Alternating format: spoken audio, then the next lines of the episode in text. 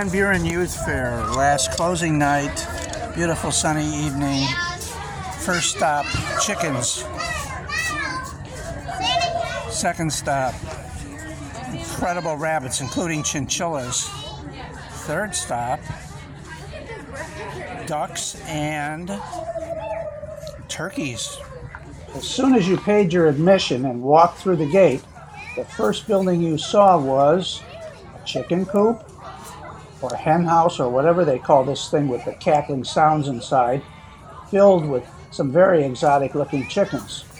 Well, it was Saturday night, closing night, and all the ribbons had been passed out, and the winner here was a breed I'm not familiar with, but this rooster was a real looker with big black swooshing back end that could have passed for a cat of nine tails, a large red coxcomb on top contrasting beautifully with his sleek black feathers. This bird I thought is not destined for KFC. Lucky him. And so that was the start of my visit to the annual Van Buren County Youth Fair, held in mid July near Hartford, Michigan, smack dab in the middle of the Michigan Fruit Belt. I try to get to this annual event, if for nothing else, to admire the local people who have come out to show their skills in animal husbandry. The crowd is truly native. I did not spot any summer people, at least on closing night. As a matter of fact, I did not sp- spot many college educated types at all, except maybe in the horse barns, but we'll get to that in a bit.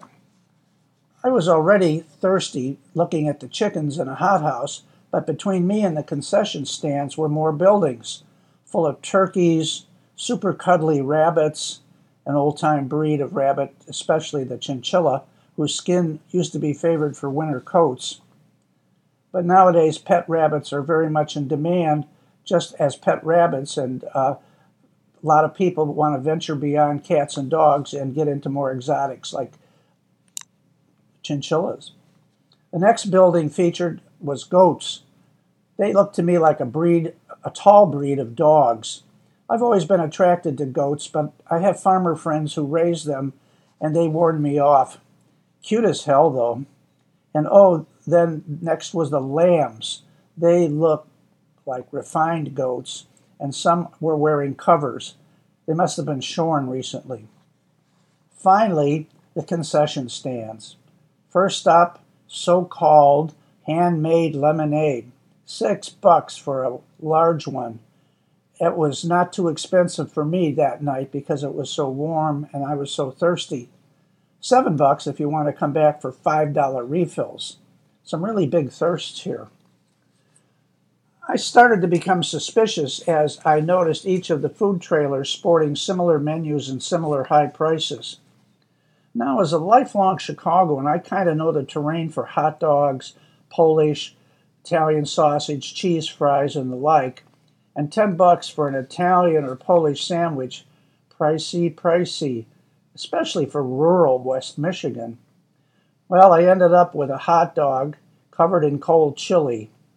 At least the accompanying $6 cheese fries were tasty. Next activity, I sort of have a routine here, is to visit what I call the people buildings. There are two major ones. The first is a kind of community outreach thing filled with vendors hustling handgun training. Of course, they offer Let's Go Brandon stickers for free. Then uh, tables for political parties, schools, church outreach booths where they pass out New Testaments and sell chances. Also, various vendors selling jewelry, tie dye clothes, that kind of stuff. One display that attracted me was a series of poster boards noting that a museum that the county museum celebrating the poorhouse would be opening in 2024. As I started talking with one of the volunteers, I learned that the youth fair is actually held on the former grounds of the poorhouse. Van Buren County already has museums dedicated to early pioneers of fruit adaptation, a museum dedicated to maritime exploits like rescue boats that once served the South Haven area, and eastern Michigan port, you know. That town, South Haven, has also a Scott Club. the only one I've ever seen out of many of hundreds I've been told were originally dedicated across the country to celebrating the great romantic British author Sir Walter Scott. Well, but here I was listening to a very enthusiastic lady advocate for a museum celebrating county history and occupying the county poorhouse. I did admire her enthusiasm. The next building I entered should really have been a big deal the 4 H building. It was dark and deserted. I guess all the ribbons had been handed out earlier in the week, but I found it kind of ironic that at this fair, supposedly dedicated to the accomplishments of farm kids, that, it, that building would be deserted on the final evening. No one there to marvel ooh and ah at the cool, crafty things these younger youngsters had worked on there was one lonely woman preoccupied with her cell phone guarding the building. We were the only visitors. She never looked up. Another disappointment was that I had somehow missed the baked goods judging, you know, best apple pie and so on. That was the previous Saturday, unfortunately. But looking at the program, there seemed to be a lot of emphasis more on animal judging swine, goats, beef, dairy, poultry, these events also included the buying and selling of small and large animals to wholesalers and retailers who traditionally buy the best cow or pig and get bragging rights on their support of young farmers. Seems to me to be a great way to encourage kids to keep farming, even though they might have to sell Black Beauty or Muffy to a processor. For the casual attendee like myself, we miss a lot of these things that go on during the day like talent shows and pony pulls and auctions and animal costume shows, parades, and all that stuff. Entertainment at the Van Buren Fair consists of three activities carnival rides, demolition derbies, and cover bands. Unfortunately, I missed the NTPA Nationals. For you city people, I'm talking about the National Tractor Pullers Association event, where one tractor tries to out pull another in a mechanized tug of, tug of war. That's the kind of demolition category in itself. And then under the other various demos, derbies, where old beater autos back into each other in an attempt to render the other car unusable, especially on a, it's cool, especially on a mud field. This Saturday I was there. I missed the grandest event of the week, the Night of Destruction a few years earlier, I had attended a big wheel event there with my then four year old grandson, who really enjoyed all the noise and sparks. I had also missed the one event I truly love, the rodeo.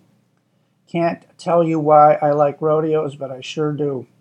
Saw my first one in Belle Fourche, South Dakota, decades ago, and was hooked. The carnival rides are strictly for the young, as far as I'm concerned. I know they're pretty much death defying these days, but hey, I spent a fair amount of time at Chicago's famous Riverview in my youth and have kind of known my way around for a long time. Good memories, though. As everyone knows, the real purpose of these rides is to entertain the generally un- unentertainable teenagers who congregate at county fairs. I'm not talking about the ones participating, I didn't see many young'uns looking at their cell phone uh, uh, on the midway, though. That's a good sign, good news, even if it's just for a little while. While many fair, fairs have serious country entertainers uh, on their stages, like Nelly or Jake Trevino, ours does not. The band playing on Saturday was a local group called Chick and the Boomers. Fun to listen to, but what seemed like an eternity devoted to check, check, always reminding people who defend this. I always re- try to remind people who defend these wires and speaker things that the great Hank Williams walked out on a stage, grabbed the microphone, and just got to it. On the way to the big animals, we stopped to admire the latest tractors. Of course, the standouts are usually Big Green, as John Deere is known in rural areas, and based on my limited experience, Big Green refers not to their traditional color, but to the amount of money it costs to buy and maintain them. Finally, we get to the area I wouldn't miss for anything the large animals. This is where the big money is pigs, cattle, horses. I think I saw the biggest cow of my life as we walked through the cattle and swine area. Pigs are always big, and since they don't have sweat glands, there's these large fans constantly blowing, and hoses are spraying them continually with water. I don't ever recall thinking much about competitive cattle, but there were a couple there, I swear, could feed a company of soldiers for a week. I mean, these cattle were really big. Horses don't much like the heat either, and their owners seem to be pretty much uh, nearby at all times, watching and tending to their beautiful creatures, feeding them, cooling them. I swear I saw one draft horse, or maybe just a show horse, I don't remember. Uh, there is a big difference. But anyway, this animal was close to 18 or 19 hands, and that is a really tall horse. Well, I got to the fair too late to see them in competition this year. It's a joy just to hang around there for a while. Gentle, large, beautiful, a joy of the animal kingdom. On the way out, as the night of destruction was beginning, there was one last stop to watch little kids in little electric tractors drive out along a circular course and stop at various stations to pick up plastic fruits and vegetables and put them in their carts as they learned a lesson about farming I wondered how many of them will be able to follow their elders in this very tough business, at least at the family farm level, it is. I leave the fair in a generally positive mood, reflecting that this once historical farm for poor people is now a hopeful incubator for future farmers. My son Joe and I have been doing this farming stuff for 15 years, and despite the hassles, it's been a good life. Our grandson Freddie spent a month here this summer, and I kind of could see inside of him that heart of love that seems to be growing towards farming. County fairs like this celebrate country living and bring together people who often have to live solitary lives. I know there's a big divide these days between urban and rural, blue and red. It's too bad because there are good people everywhere. That's it for now.